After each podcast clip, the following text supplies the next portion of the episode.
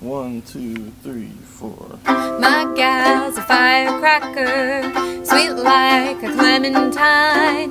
Takes a while to unpack her, but boy, I'm glad she's mine. My gal can't help but thrill me, she's a special kind of fun.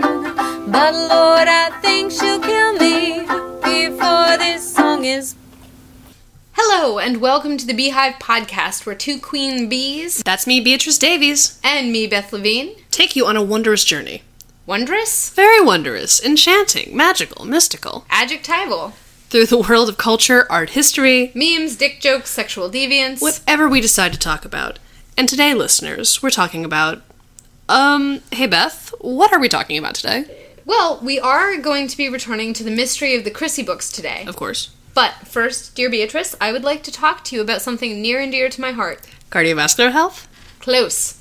Alien abduction. Question numero uno. Why do they always go for the butt stuff? Is that something they do with each other or just with us? So, to be clear, we're assuming alien abductions actually happen. Well, yeah. I mean, how could you fake that? Human aircraft don't move like UFOs. Plus, they'd have to find all those tiny people to put in the gray costumes and anally probe people. Can't tell if serious. I am. I've been abducted myself. What? hmm In high school, I was tripping on shrooms with my boyfriend, and we went out in a field to catch fireflies. There was a loud noise and a light, like a spotlight, shining right down on us. Oh my god. I don't remember exactly what happened after that, but we woke up in a field in the morning, and my boyfriend's pants were down, and he said his ass was sore. I think your boyfriend got fucked in the ass. He got probed in the ass. Later, we both had dreams about the Greys. Okay, Beth, level with me here. You're messing with me, right? Nope. Wait, you actually got abducted by aliens? Yup. Seriously? Mm hmm. So, like, what do you remember? What did they look like? Did they look like on the X Files? I just remember a face with these big confused eyes and a dumb beard. A beard. hmm And the face is being like, aliens! Ah, hey, you're fucking with me, Ding ding ding! asshole. Beth, you said you weren't messing with me. I wasn't, darling. I was messing with Moon. You are an asshole. But you love me. It's true. I don't. Nobody cares, Moon. You know, Beth, one of these days, I'm gonna tell Uncle Clive to stop letting you record here. Oh, you're gonna tell him? Please, he loves me. He does not. He does. He's always like, Oh, Elizabeth, it's so wonderful to see you. You ought to come over for tea every day. Once I figure out how to get rid of my daft nephew always hanging about. Bullshit. Children, children. Beth, you should apologize to Tyler for messing with his head. Tyler, you should apologize for Beth for calling her an asshole. It's fair, I am an asshole. Agreed. Oh my goodness.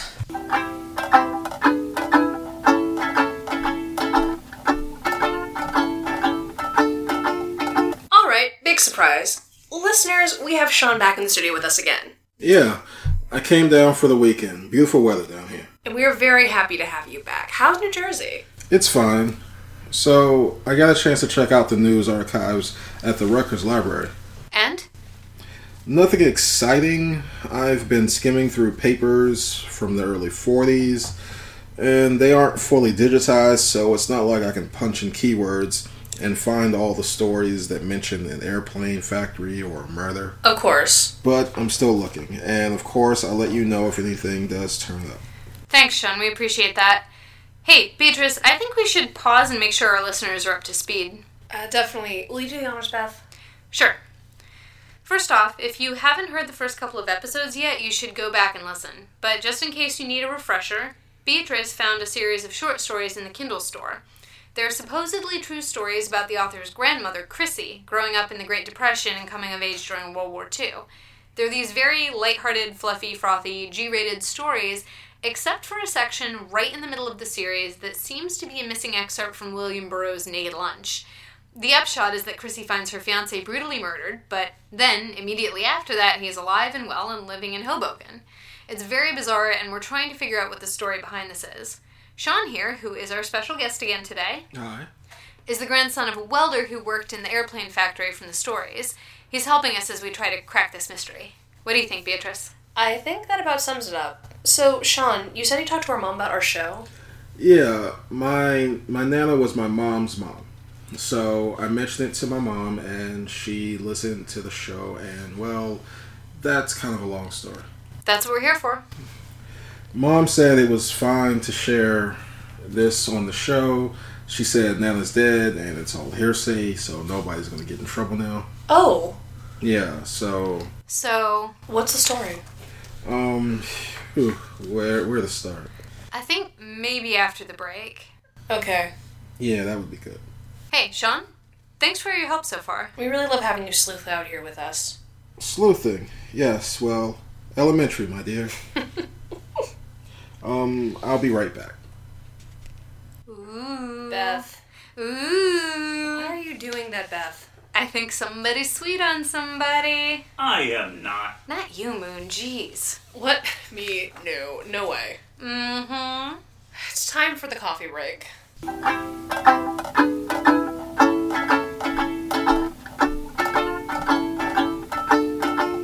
So what do you have there, Beth? French press, French roast, black as night, and bitter as regret. Just how I like it. What do you have? A double whip cookies and cream frappuccino. Ooh. I have tea. No one cares. Earl Grey. Hot. Tyler, you're very fancy today. Damn straight. Thank you for acknowledging. But of course. And I have uh, regular coffee. You know, when I was waiting tables at the diner, people would always ask me for regular coffee, and I always had to get them to clarify. I mean, it's pretty subjective. It's like saying normal coffee. What's normal to me may not be normal to you. In Jersey, regular means sugar and cream. Huh. The more you know. Now, the topic of today's coffee break is drumroll please.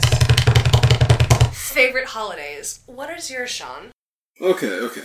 I know this is really basic, but I just love Christmas. My family does a great Christmas.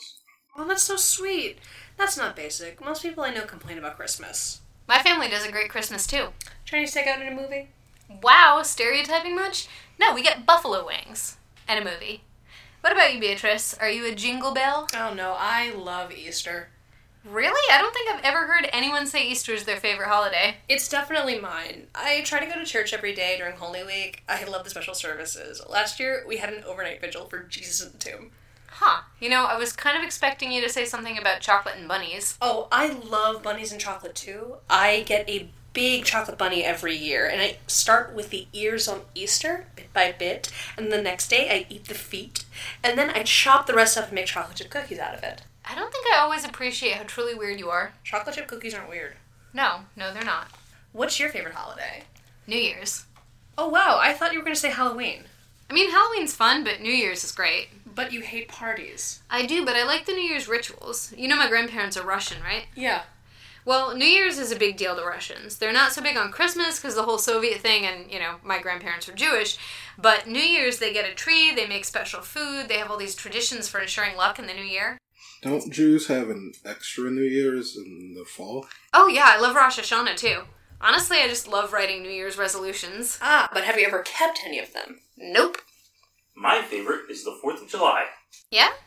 My dad's side of the family has a cookout, and Uncle Clyde gets really drunk and starts grumbling about the colonists. It's funny. Oh, does he now? Oh god, don't sound so turned on. You should bring me around to a family cookout sometime, Ty, maybe for Labor Day? Labor Day already happened, Beth. Oh, my uncle is not sexy. How would you know? That's a fair point. I don't want to talk about this. Okay, okay, I'm sure our listeners are dying to hear what Sean's got to say. As am I. Let's get into it. You ready, Sean? Ready.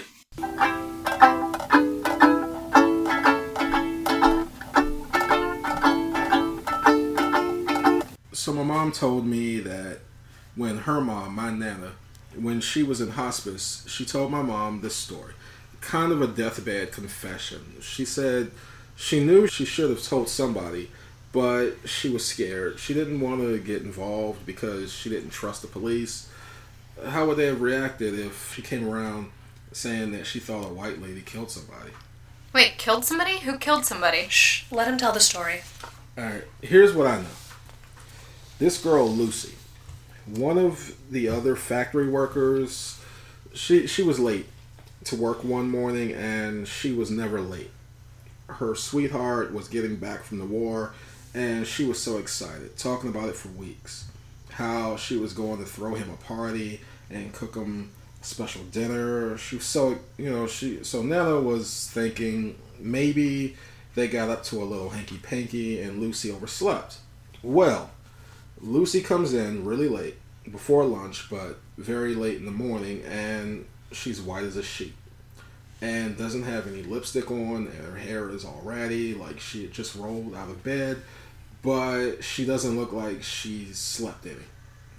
So, Lucy always looked fresh as a daisy, but that day she had she had these dark circles around her eyes, and she was moving slow and shaky. Nobody said anything. Nobody asked her what was wrong. She was just being so spooky. Everybody was just afraid of her, and she stood around the factory the rest of the day, but she didn't do any work.